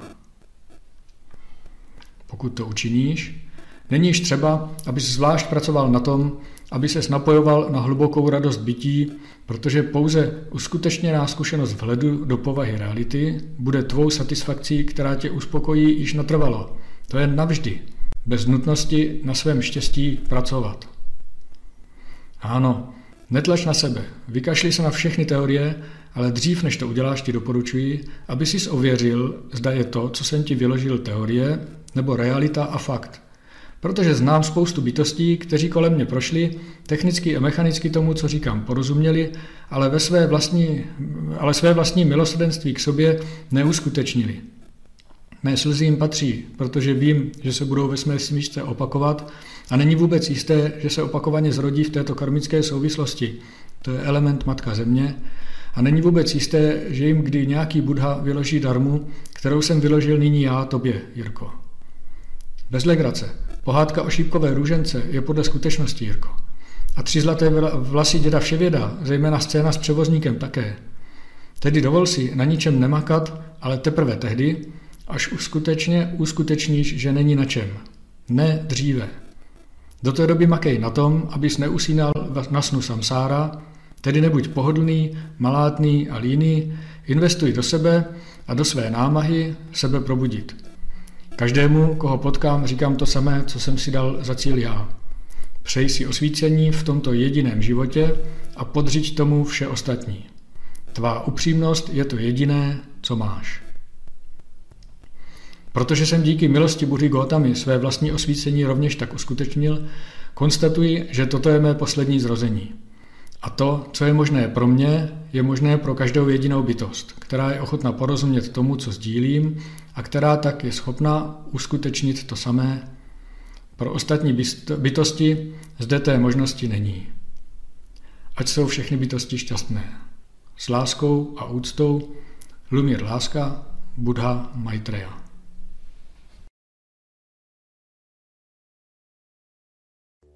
Úryvek z knihy Maitreya Buddha Sutra a neb prázdnota matka dědiců nesmrtelnosti od autora Lumíra Lásky. Povaha meditace Štěstí znamená znalost matice univerzálního zákona V plus OT plus Z rovná se prázdnota, tedy V vzniká plus OT okamžik trvá plus Z zaniká rovná se prázdnota. Znalost zákona pomíjivosti znamená osvobozené srdce. Osvobozené srdce znamená štěstí takové bytosti, která se o štěstí svého vlastního osvobozeného srdce zapříčinila. Meditace je stavem nerozhodnosti, to jest stav, ve kterém bytost mentálně neuchopuje jedinou představu formy neuchopuje představu já, neuchopuje představy mé.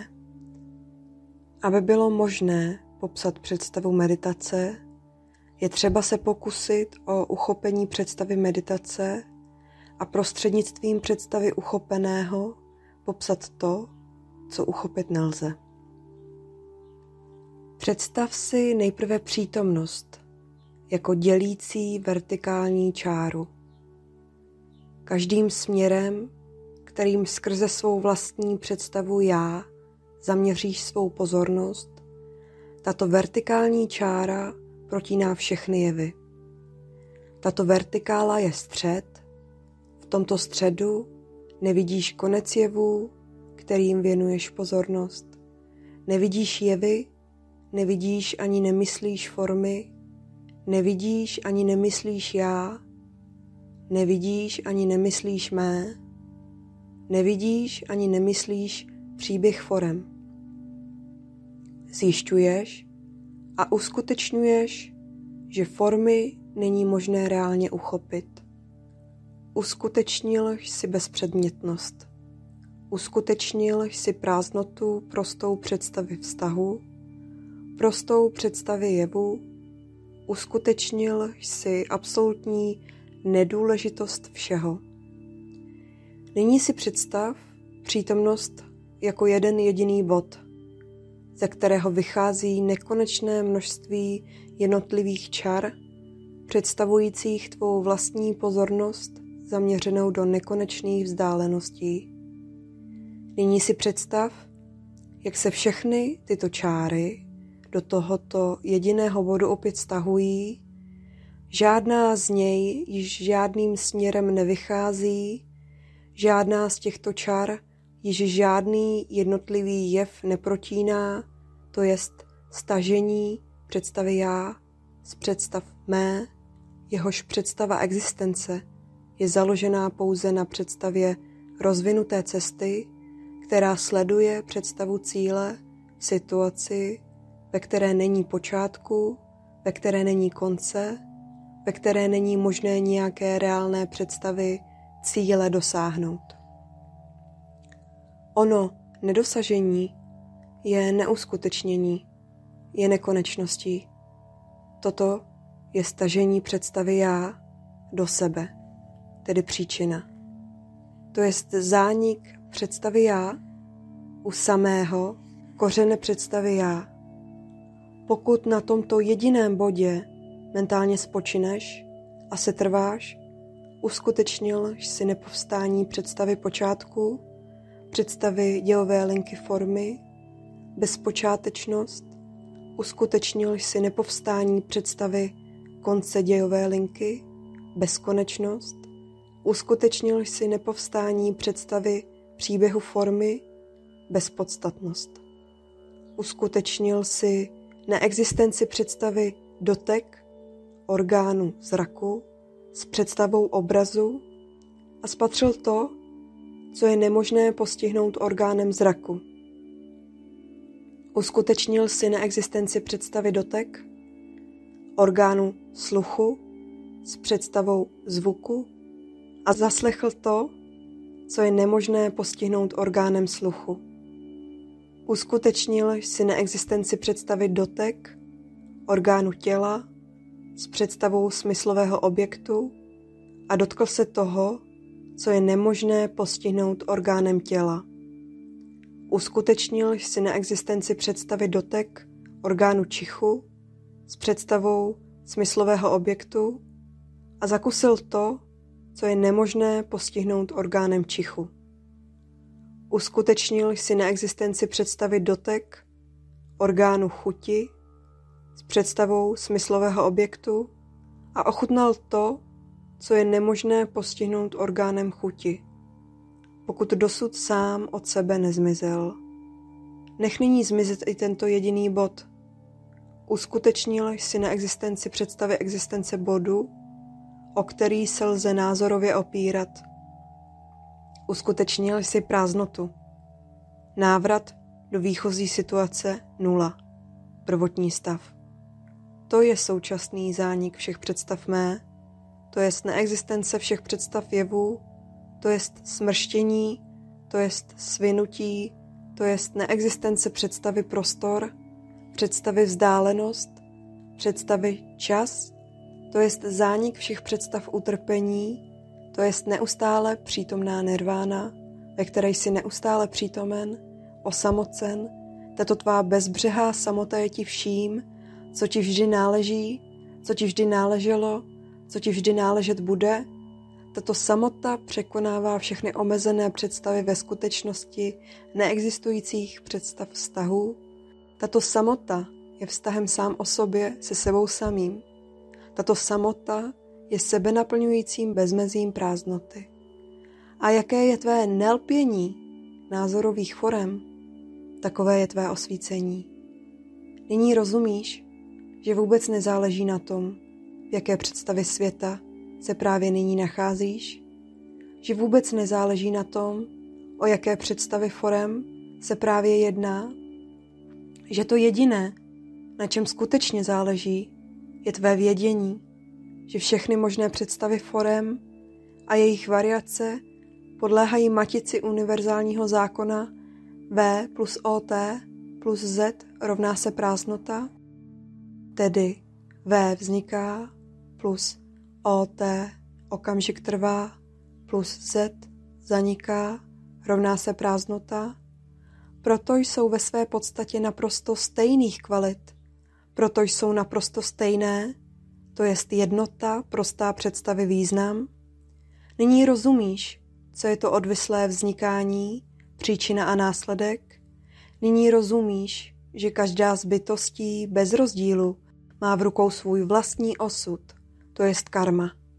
Nyní rozumíš, že ty sám jsi dal vzniknout všemu, čemuž si význam udělil a to, čemuž si význam udělil, se bez tohoto významu neobejde, jsi tedy sebou se stavší a přece je to vše nepovstalé a proto prázdné.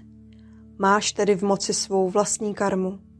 Nyní rozumíš, že pro své vlastní zaujetí snem samsára si doposud podléhal představám počátků a konců, představám zrození a smrtí, představám štěstí a zoufalství, to je dualita, kterýmž potom, což si porozuměl, nepodléháš.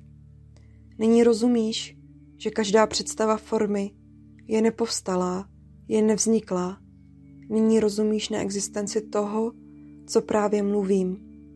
Nyní rozumíš na existenci matice univerzálního zákona V vzniká plus OT okamžik trvá plus Z zaniká rovná se prázdnota. Nyní rozumíš, že Buddha je jediný koncept, který ti nabízí možnost vystoupení ze sebe sama, to jest nespoutanost, to jest mentální stav nelpění a nedržení, jakýchkoliv představ forem, včetně nedržení představy přítomnosti. Nyní si jistotou rozumíš, že všechny bytosti bez rozdílu jsou potenciální dědicové stavu Buddha tedy následek. Pro srdce darmy namluvila s láskou a úctou Míša Minaříková.